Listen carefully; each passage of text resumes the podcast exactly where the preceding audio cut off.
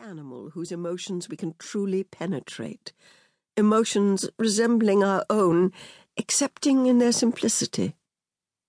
When a dog is anxious, angry, hungry, puzzled, happy, loving, it allows us to see in their purest form states which we ourselves know, though in us they're distorted by the complex accretions of humanity.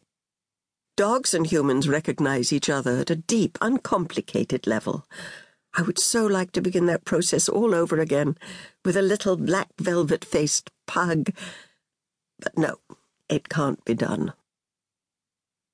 And another thing that can't be done became apparent this morning. I'd seen in Thompson and Morgan's plant catalogue a photograph of a tree fern which cost eighteen pounds. Reasonable for something so exotic.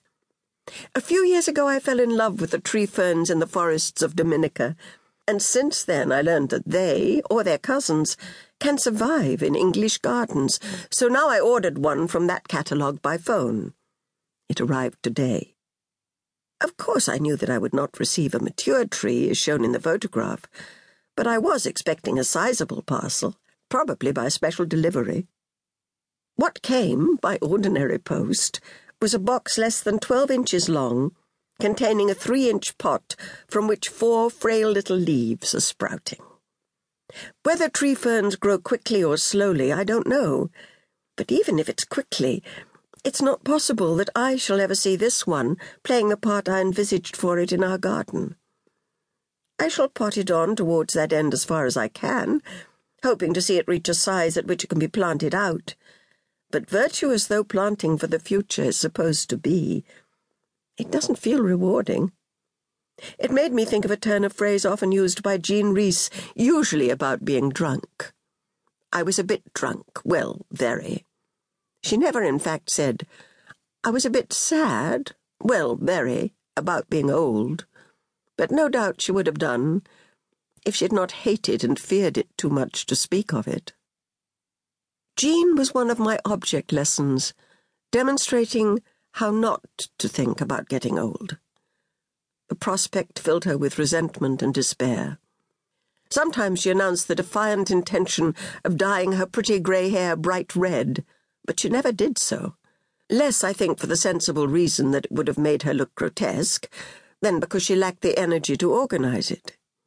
Sometimes, very rarely, drink made her feel better but more often it turned her querulous and tetchy.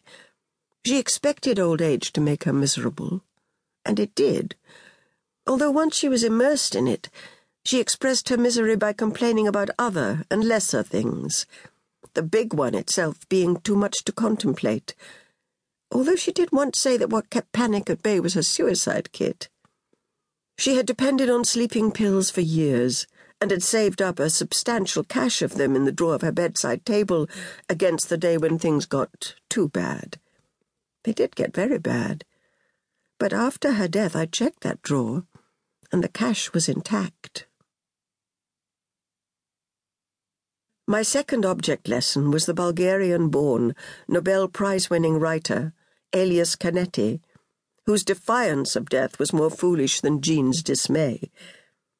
He had a Central European's respect for the construction of abstract systems of thought about the inexplicable, which is uncongenial to many English minds, and which caused him to overvalue his own notions to the extent of publishing two volumes of aphorisms. I never met him, but I knew those books because Andre Deutsch Limited, the firm in which I worked, published them. During the long years he spent here as a refugee from Nazi Germany, Canetti had taken so violently against the British, I think because they failed to recognize his genius, the Nobel Prize was yet to come, that he determined never to be published in this country. However, Tom Rosenthal, who took over our firm towards the end of its days, had once done him a kindness which he remembered, so he finally agreed to let us have his books, on condition that we began with the two lots of aphorisms and followed the American editions, which he had approved, to the last comma, including the jacket copy.